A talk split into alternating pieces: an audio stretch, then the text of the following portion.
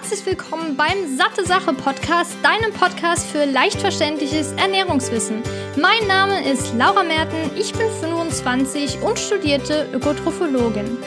Wer kürzer schläft, ist länger tot. Diese Aussage stammt von Matthew Walker in seinem Buch Why We Sleep, beziehungsweise auf Deutsch das große Buch vom Schlaf. Und es ist wirklich ein sehr, sehr empfehlenswertes Buch schon mal an dieser Stelle. Und diese Aussage klingt zwar krass, aber sie hat sich wirklich ziemlich oft bestätigt. Und ja, ich würde sagen, wir fangen direkt mal an. Erstmal herzlich willkommen hier zurück beim Satte Sache Podcast. Ich wollte nur diese, diesen einen Satz direkt am Anfang bringen, weil er wirklich sehr gut verdeutlicht, wie wichtig Schlaf eigentlich ist. Denn erstens mal ist es natürlich wichtig für den Körper zur Regeneration, weil dann ist die Zeit, dass er wirklich mal entspannen kann. Am ganzen Tag über muss er natürlich irgendwie aktiv und leistungsfähig sein. In der Nacht kann der Körper entspannen und nutzt das Ganze für Regenerationsprozesse, aber natürlich auch für andere Stoffwechselvorgänge. Und dabei gibt es auch verschiedene Schlafstadien. Wir haben beispielsweise jetzt den, das REM-Stadium, das ist Rapid Eye Movement, sprich die Traumphase. Und dort werden beispielsweise auch kurzzeitige Erinnerungen ins Langzeitgedächtnis gespeichert. Und das ist auch der Grund, warum viele sagen, man soll vor dem Schlafengehen sich noch einmal was durchlesen, was man lernen möchte, beispielsweise für die Klausur.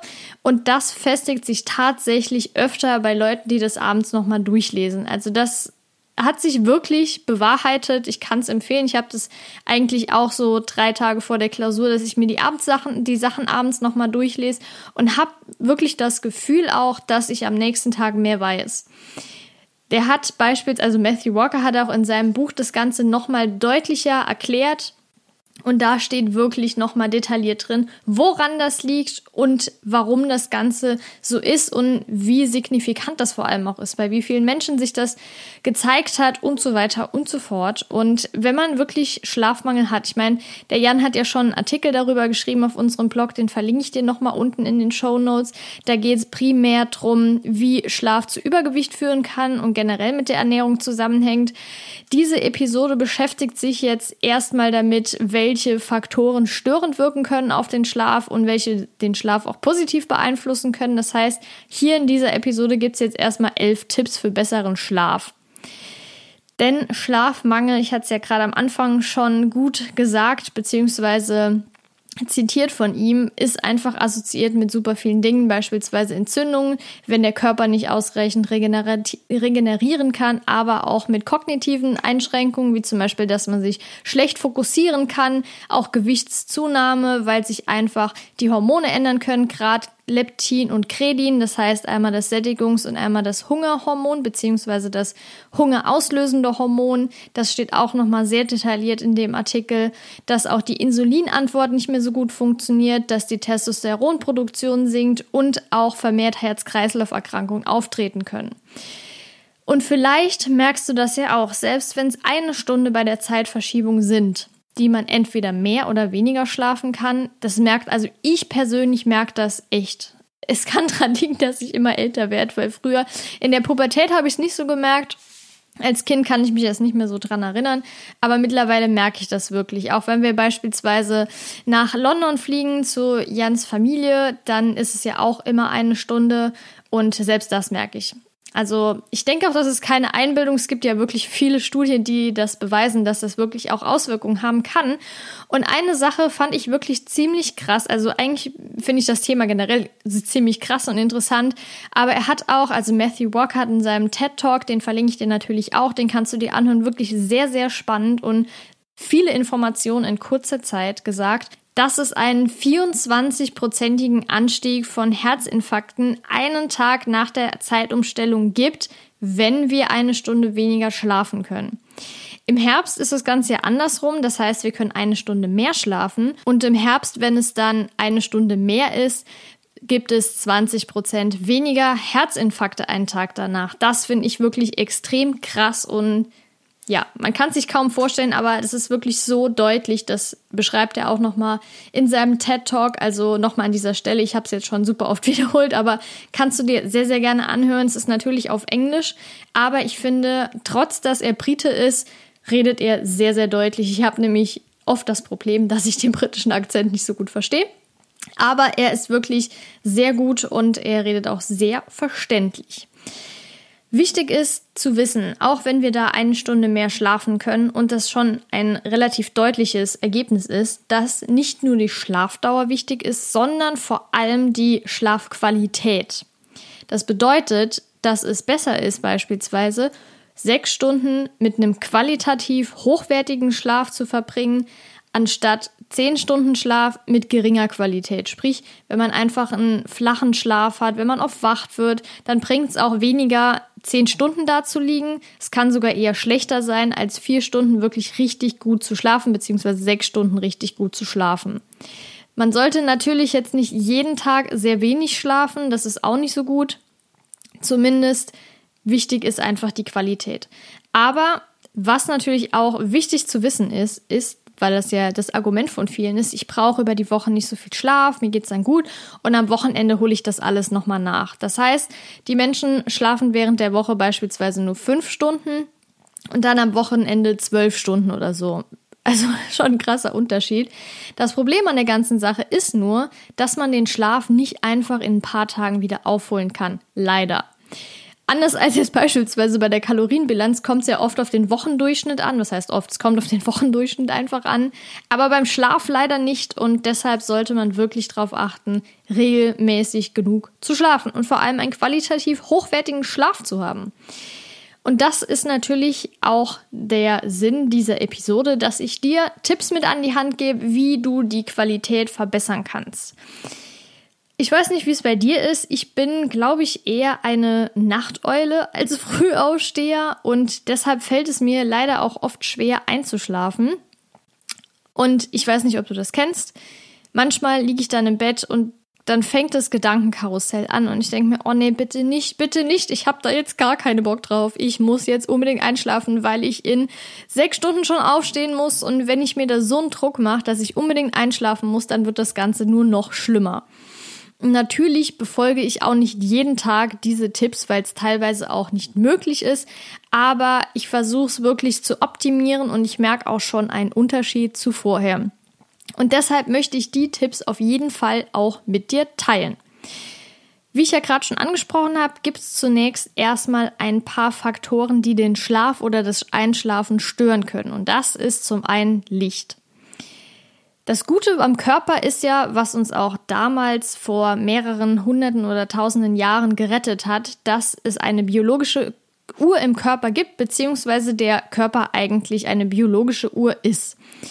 Das heißt also, wenn es dunkel wird draußen, dann bildet der Körper automatisch Melatonin. Das bedeutet, das ist auch das Hormon, das dem Körper signalisiert, es ist jetzt Zeit zu schlafen.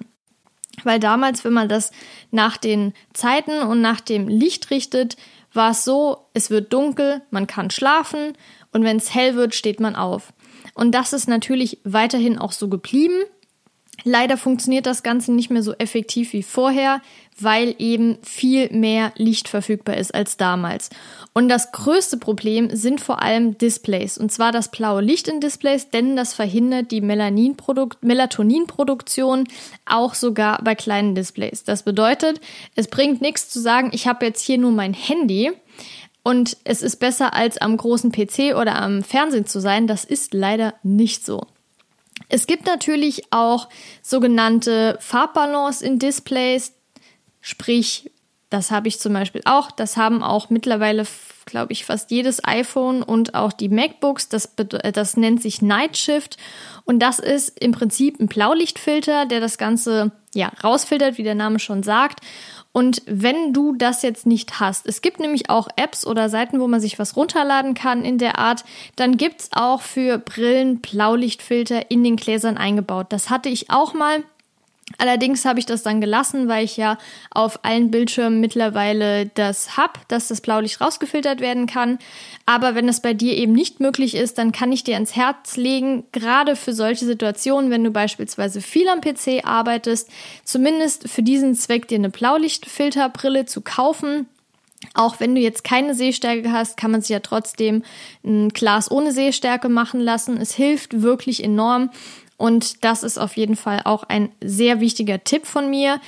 Allerdings können natürlich auch andere helle Lichtquellen die Qualität beeinträchtigen. Das bedeutet also, dass der Raum möglichst komplett abgedunkelt werden soll, sei es durch Vorhänge, Rollläden oder zur Not auch einfach mit Schlafmaske. Es gibt ja viele Wohnungen, die haben leider gar keine Rollläden oder sowas und Vorhänge halten jetzt auch nicht 100% dicht beziehungsweise dichten auch nicht komplett ab. Und da empfiehlt sich auch eine Schlafmaske. Es ist so, dass ja, bei den meisten dauert es so eine Woche, zwei, bis man sich dran gewöhnt hat, weil es erst so mehr oder weniger ein Fremdkörper ist. Aber es funktioniert dann wirklich auf Dauer. Ich hatte zum Beispiel auch, als wir mal in Brasilien waren, da ist eigentlich fast in jeder Wohnung das Problem, dass es nur solche Holzklappen gibt, die man von außen auf die Fenster machen kann. Aber da sind dann auch noch mal offene Stellen, wo das Licht eben durchkommt. Und da ist es ja auch relativ früh hell zwar relativ früh auch dunkel, aber dementsprechend morgens relativ früh auch hell. Und da hat sich die Schlafmaske wirklich gelohnt, weil das waren nämlich vier Wochen. Ich habe auch die ersten drei, vier Tage gebraucht, bis ich dann wirklich richtig ordentlich schlafen konnte mit der Maske. Am Anfang hat es mich noch ein bisschen gestört, aber es ist auf jeden Fall eine sehr, sehr effektive Methode, um das Licht eben zu dämmen, um das Ganze zu, abzudunkeln. Bedeutet also, um schneller einschlafen zu können, solltest du helles und vor allem blaues Licht vermeiden und zwar innerhalb von spätestens zwei Stunden vor dem Schlafen Gegebenenfalls optimalerweise dann auch noch mit Blaulichtfilter in der Brille oder im Display und beim Schlafen das Zimmer unbedingt abdunkeln.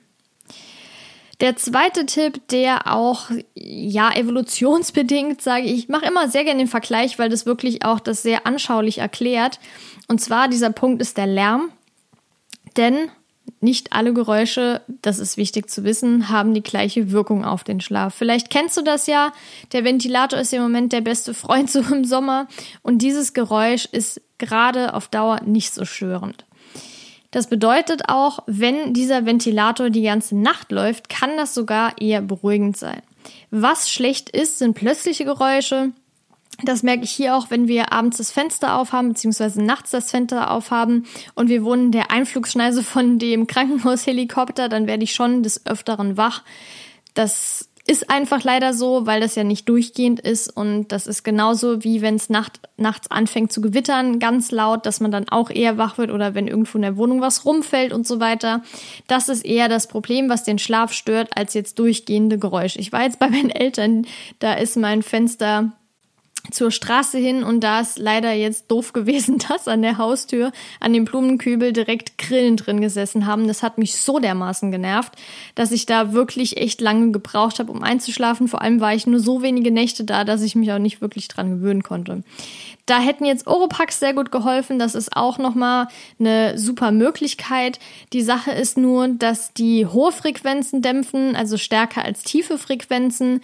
Und gerade wenn man jetzt beispielsweise Kinder hat, ist es vielleicht nicht so empfehlenswert, weil das Schreien ja eher ein bisschen höher ist von der Frequenz und man das gegebenenfalls nicht so optimal hört. Und wenn man dann beispielsweise einen Wecker hören sollte, sollte man sich vielleicht eher ja eine bisschen tiefere Frequenz einstellen, weil das von den Oropax nicht so gut gefiltert wird. Das ist nämlich auch der Grund, warum das für Konzerte nicht so optimal geeignet ist. Dafür gibt's aber dann nochmal extra Gehörschutz, wobei der meistens nicht so angenehm ist wie Oropax, weil das ist meistens ein bisschen fester und wenn man da drauf liegt, ist natürlich nicht so angenehm. Genau, das heißt also, wenn du jetzt einen Ventilator hast, da dran gewöhnt bist, kann das sogar eher beruhigend sein. Aber auch Musik. Ich weiß noch ganz genau, der Jan hat relativ am Anfang von unserer Beziehung immer Musik zum Einschlafen gebraucht. Ich habe da auch ein bisschen gebraucht, bis ich das auch wirklich annehmen konnte und wirklich einschlafen konnte, relativ schnell. Und da ist es wirklich wichtig, einfach entweder Lieder zu nehmen, die keinen Text haben. Das heißt, vielleicht, also bei mir ist es zumindest so, wenn ich ein Lied mit Text höre, dann will ich da auch unbedingt drauf achten. Das heißt, ich mag es auch nicht, wenn jetzt irgendwo ein Lied läuft mit Text und das ist ganz leise und ich verstehe den Text nicht, dann das macht mich verrückt. Und deshalb eher Lieder ohne Text oder bekannte Lieder, wo man nicht wirklich rätseln muss, was jetzt der Text ist. Wenn man das genau auswendig kennt und so weiter, dann ist es eher beruhigend, weil das ja was Bekanntes ist und jetzt nichts Plötzliches und Unerwartetes oder Unbekanntes. Das heißt, leise Geräusche können auch den beispielsweise Verkehrslärm, über, Verkehrslärm, nicht Lehm, übertönen und auch beruhigend wirken. Aber eben keine plötzlichen Geräusche. Das ist nämlich eben das Problem bei Schlaf, dass das den Schlaf stören kann. Was im Sommer sehr kompliziert ist und vielleicht merkst du das ja auch, dass im Sommer das Schlafen nicht so super ist. Ich merke es zumindest, dass ich mich nicht so ausgeruht fühle wie im Winter teilweise. Das ist auch oder kann auch ein Grund sein, weil es wärmer ist in der Regel. Wenn du jetzt eine Klimaanlage hast, dann bist du gesegnet, dann ist das natürlich richtig gut. Aber beim Ventilator, was auch schon sehr empfehlenswert ist, weil das eben die Raum, äh, die Luft im Raum verteilt. Das heißt, es ist nicht so ja, genau auf einem Fleck die Hitze, weil gerade da, wo man schläft, ist es ja auch ein bisschen wärmer durch die Körperwärme und so weiter. Und durch einen Ventilator wird das ja ein bisschen mehr verteilt. Und die Sache ist halt, dass die Körpertemperatur ja logischerweise auch ansteigt, wenn die Raumtemperatur höher ist und das kann dann zu Einschlafproblemen führen, beziehungsweise letztendlich auch die Schlafqualität beeinflussen. Aber wiederum, wenn die Körpertemperatur sinkt nachts, kann das die Einschlafzeit verkürzen. Das bedeutet, wenn es eine Temperatur jetzt im Raum ist zwischen 18 und 20 Grad, ist das relativ optimal. Es sollte aber auch nicht zu kalt sein, weil der Körper dann ja friert und das letztendlich auch die Schlafqualität verschlechtern kann. Eine optimale Temperatur, habe ich ja gerade schon genannt, ist so ungefähr 18 Grad. Natürlich sollte man dann auch eine Decke verwenden und nicht ohne Decke da liegen. Und im Sommer ist es dafür eher empfehlenswert, keine Decke zu haben oder eben nur eine ganz leichte. Wir haben beispielsweise nur den Bettbezug als Decke, aber nicht noch unbedingt eine Decke unten drunter bzw. innen drin. Ein weiterer Faktor ist Alkohol. Viele sagen ja, ich trinke Alkohol abends, wenn ich weggehe und danach kann ich super gut einschlafen. Die Sache ist, dass der Körper bzw. ja das Gehirn, das Alkohol auf das Gehirn entspannend wirkt durch Bindung an bestimmte Rezeptoren. Und das kann natürlich helfen, dass man schneller einschläft, weil der Körper entspannt ist. Aber das Problem ist, dass die Schlafqualität deutlich beeinträchtigt wird. Das verdeutlicht dir nochmal, dass es nicht unbedingt heißt, dass die Schlafqualität gut ist, wenn man schnell einschläft. Das sind zwei verschiedene Paar Schuhe. Das kann ziemlich weit auseinander liegen. Und es gibt auch eine Untersuchung, dass Alkoholiker, da das der Effekt mit der Zeit nachlässt, sogar eher Schlafprobleme haben, wobei da ist nochmal das Problem, dass gerade Ursachen oder Folgen nicht unbedingt geklärt sind, aber eben der Aspekt mit der Gewöhnung hier eine Rolle spielen kann.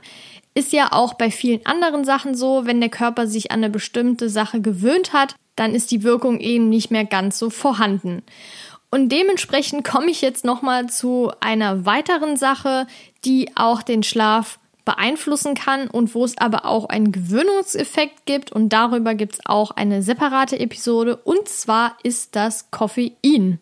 Denn Koffein blockiert auch Rezeptoren, die für die Müdigkeit zuständig sind und dadurch erhöht sich natürlich der Wachzustand. Die Rezeptoren sind einmal der A1-Rezeptor und der soll nicht desensibilisiert werden. Daher hat Koffein weiterhin die erwachende Wirkung.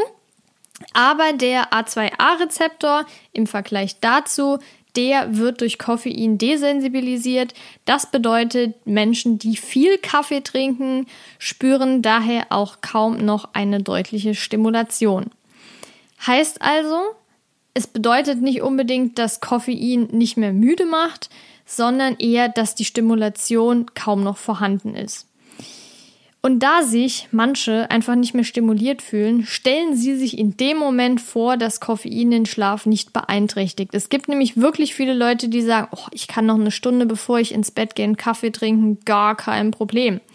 Die Sache ist nur, das klappt vielleicht, aber die Schlafqualität wird auch an dieser Stelle wieder beeinträchtigt.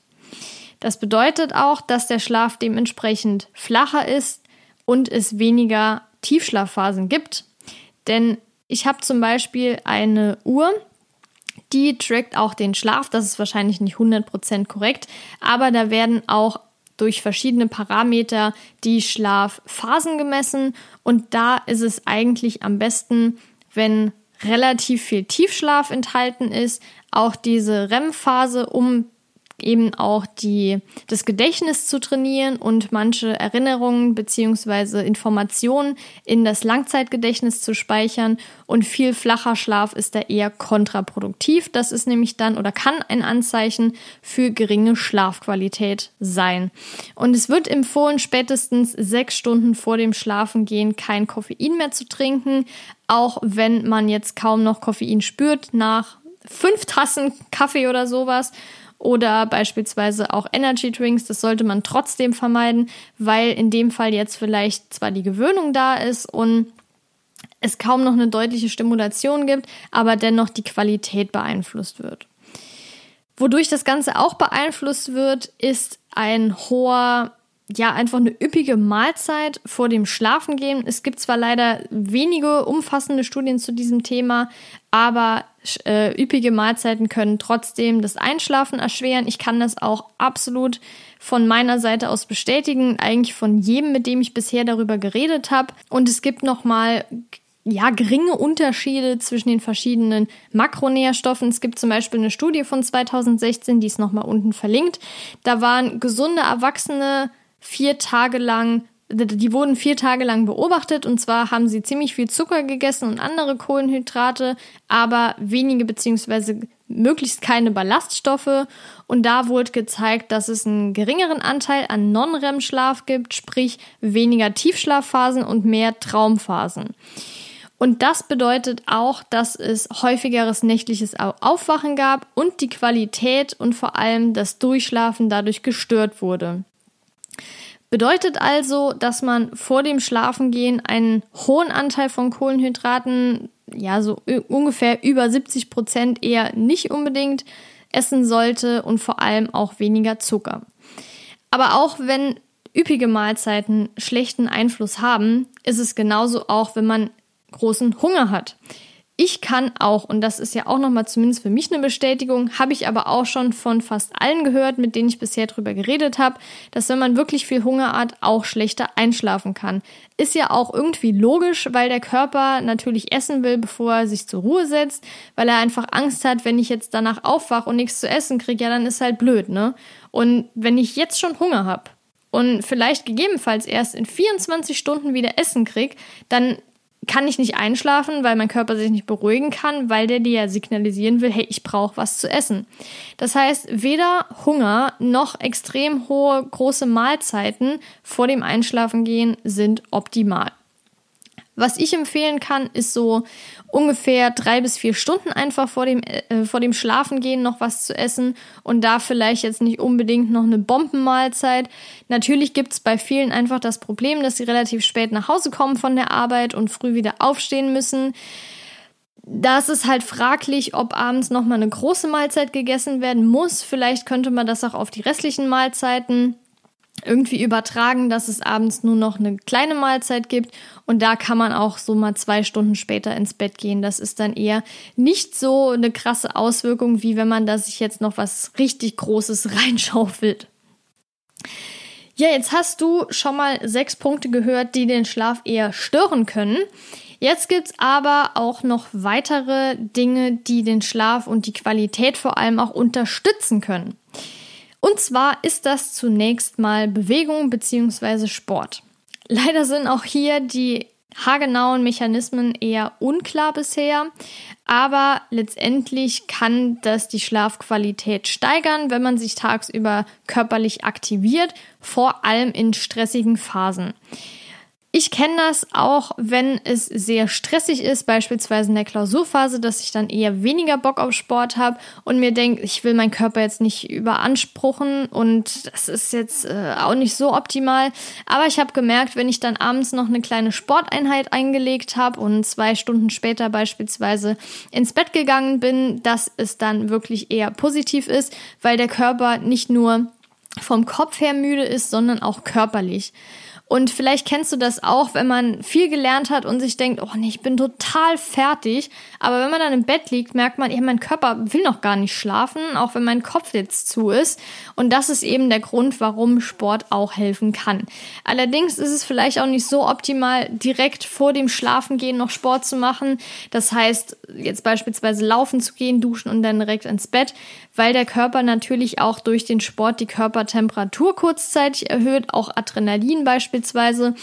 Allerdings ändert sich das relativ kurz wieder, beziehungsweise kurz nach dem Sport wieder und hat eher einen geringen Einfluss, aber oft eher einen Einfluss auf das Einschlafen als für die Qualität. Deshalb würde ich jetzt nicht unbedingt diese Variante empfehlen, sondern auf jeden Fall noch Zeit dazwischen verstreichen lassen.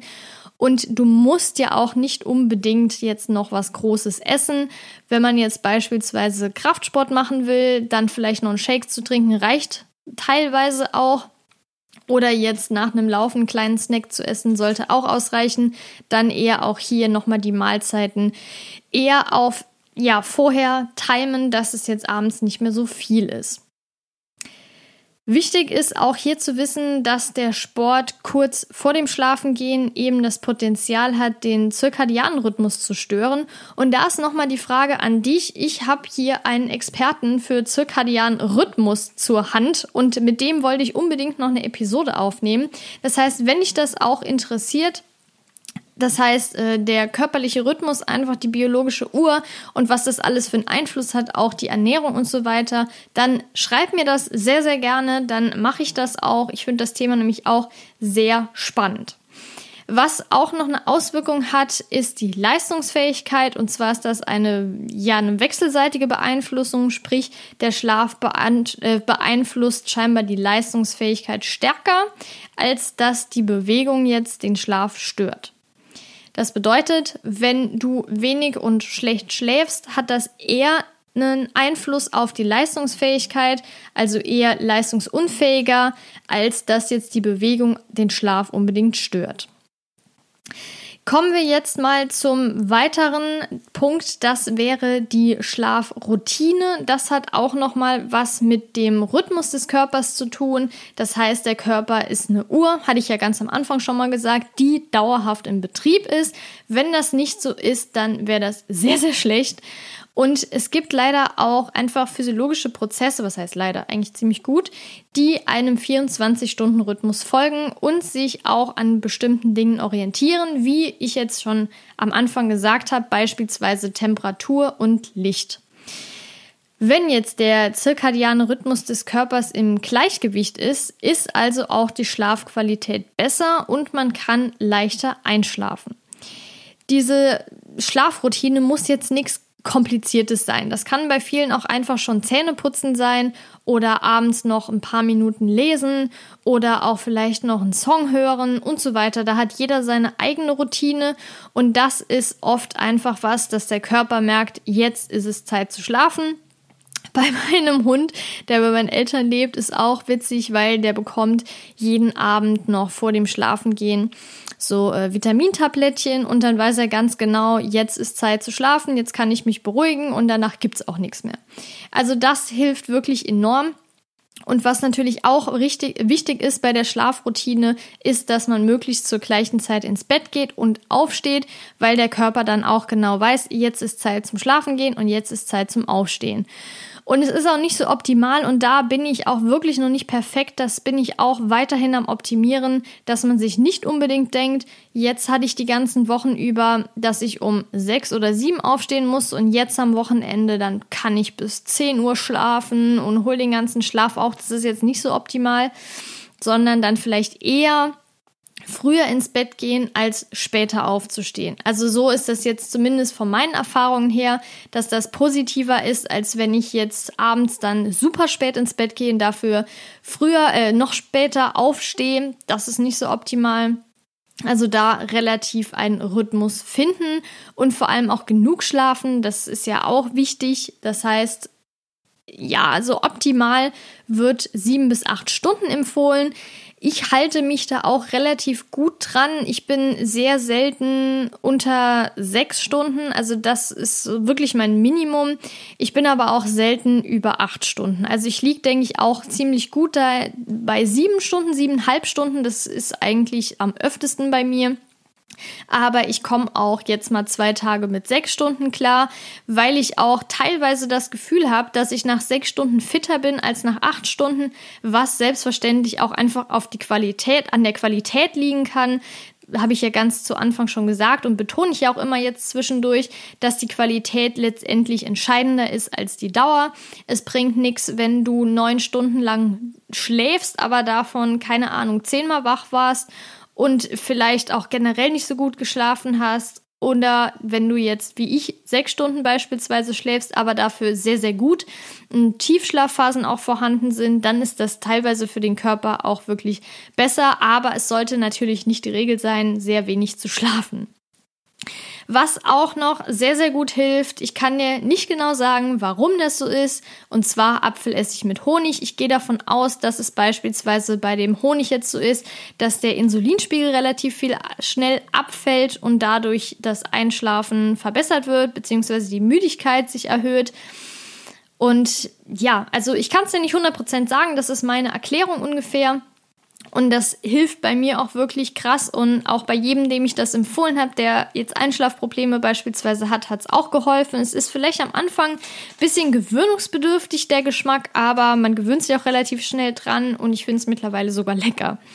Ich würde dir dafür empfehlen, so 100 bis 150 Milliliter warmes Wasser. Ganz wichtig, kein heißes Wasser zu nehmen, sondern so lauwarmes Wasser mit zwei Esslöffel Apfelessig und einem Teelöffel Honig zu vermischen und das zu trinken. Wenn das Wasser auch noch lauwarm ist, dann löst sich der Honig auch gut auf und ich würde es wirklich nicht empfehlen, zu heiß und auch nicht kalt zu trinken. Also so, dass du den Finger reinhalten kannst oder beziehungsweise das trinkst und nicht das Gefühl hast, dass dir irgendwie der halbe, die halbe Speiseröhre wegbrennt. Das sollte nicht der Fall sein. Das auf jeden Fall auch nochmal als easy peasy Tipp. Was weiterhin hilft, ist Magnesium, weil es einfach ein super wichtiger Mineralstoff ist, der gerade im Gehirn eine bedeutende Rolle spielt. Das heißt wiederum, dass ein Mangel zu kognitiven Einschränkungen führen kann und vor allem auch zu schlechtem Schlaf dadurch. Wenn jetzt jemand einen Magnesiummangel hat, es gibt eine Untersuchung von älteren Menschen, die einen Magnesium Mangel haben oder einen sehr niedrigen Magnesiumwert, der zwar noch im Normalbereich, aber relativ unten liegt, eher dazu tendieren, schlechten Schlaf zu haben. Und den Personen wurden dann Magnesium-Supplements gegeben und da hat sich die Schlafqualität verbessert. Natürlich sind von einem Magnesiummangel auch Sportler betroffen, denn Magnesium wird unter anderem auch über den Schweiß ausgeschieden und wenn da nicht gegengesteuert wird, kann das auch zu einem Mangel führen und dadurch auch zu schlechtem Schlaf. Wichtig ist allerdings, dass Magnesium nicht unbedingt durch Nahrungsergänzungsmittel aufgenommen werden sollte, sondern eher über die Ernährung, das heißt magnesiumreiche Lebensmittel. Das ist generell viel, viel wichtiger, das über die Ernährung aufzunehmen, anstatt sich Supplements reinzufahren, weil die leider auch oft überdosiert werden. Wenn jetzt allerdings jemand Spitzensportler ist, super krass schwitzt und es einfach nicht hinbekommt, dieses ganze Magnesium über die Ernährung aufzunehmen, kann da auch Magnesium supplementiert werden. Allerdings sollte man da wirklich aufpassen, dass es nicht zu viel ist und vor allem auch, dass Calcium genügend aufgenommen wird. Die Relation ist ja von Calcium zu Magnesium 2 zu 1, was das optimale Verhältnis ist und das sollte auch relativ gut beibehalten werden, weil eben auch dann ein Ungleichgewicht entstehen kann, was auch nicht so optimal ist. Also da auf jeden Fall nochmal aufpassen. Der letzte Punkt ist auch noch mal was, was nicht so hundertprozentig in Studien belegt werden konnte. Es gibt welche, die das auch relativ gut untersucht haben und da auch positive Ergebnisse feststellen konnte. Das ist jetzt Lavendel. Es gibt noch mehrere Botanicals, die untersucht werden, beispielsweise auch das CBD-Öl. Da will ich unbedingt noch eine Episode darüber machen, eine separate.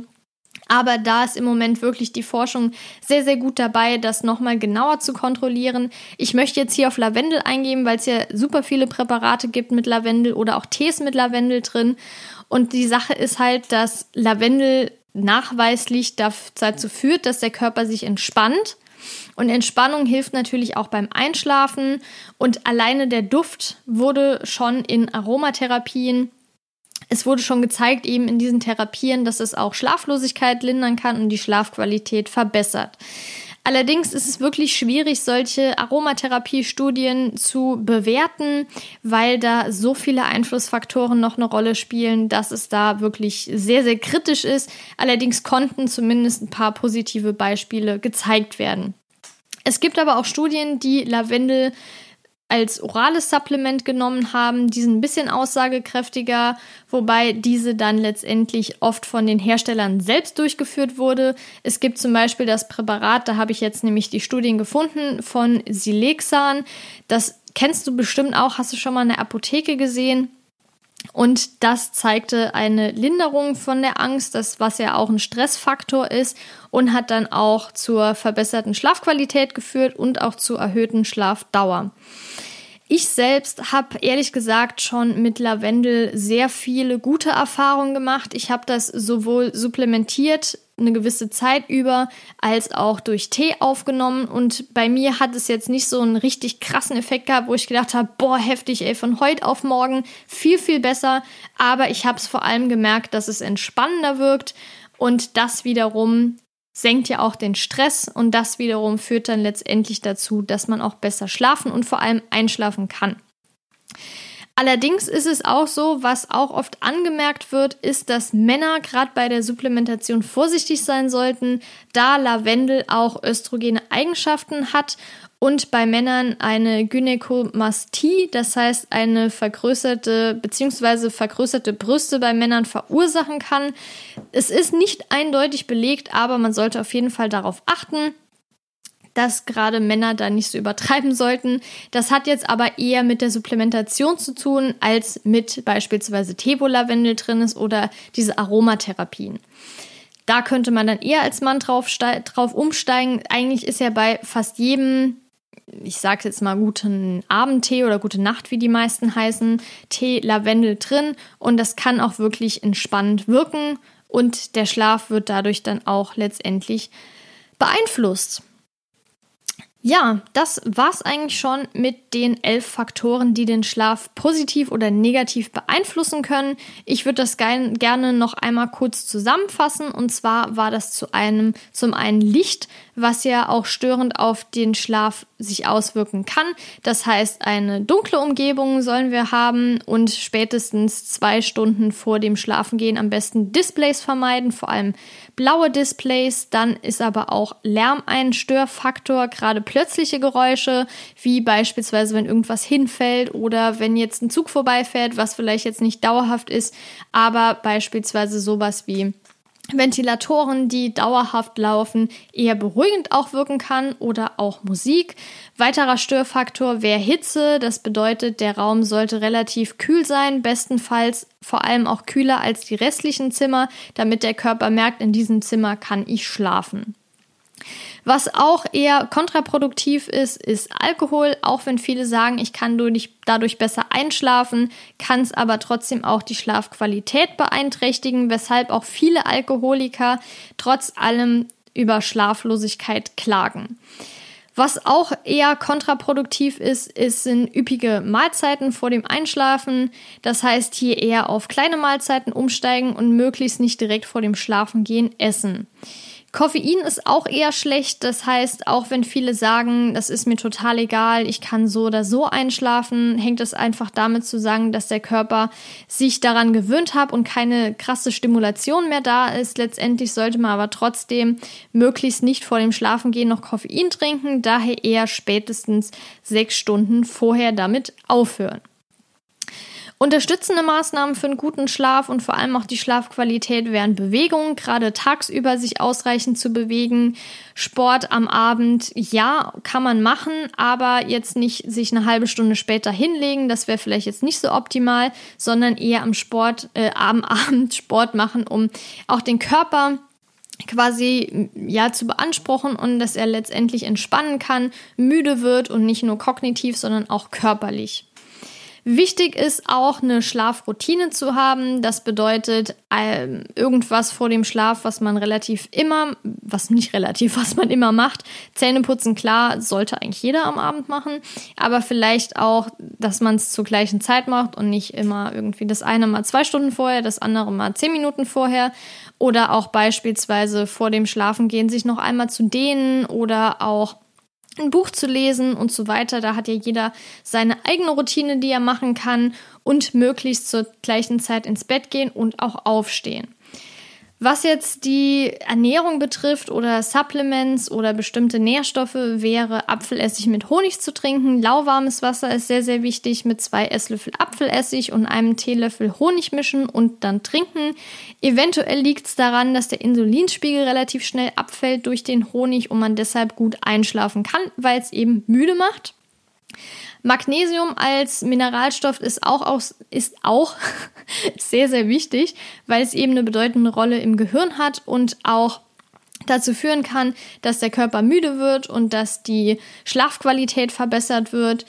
Und der letzte Faktor war Lavendel als Botanical. Die Aromatherapien waren jetzt noch nicht so optimal untersucht und ist auch schwer zu beurteilen. Allerdings das Ganze zu supplementieren hat scheinbar positiven Einfluss, gerade auf die Linderung der Angst als Stressfaktor.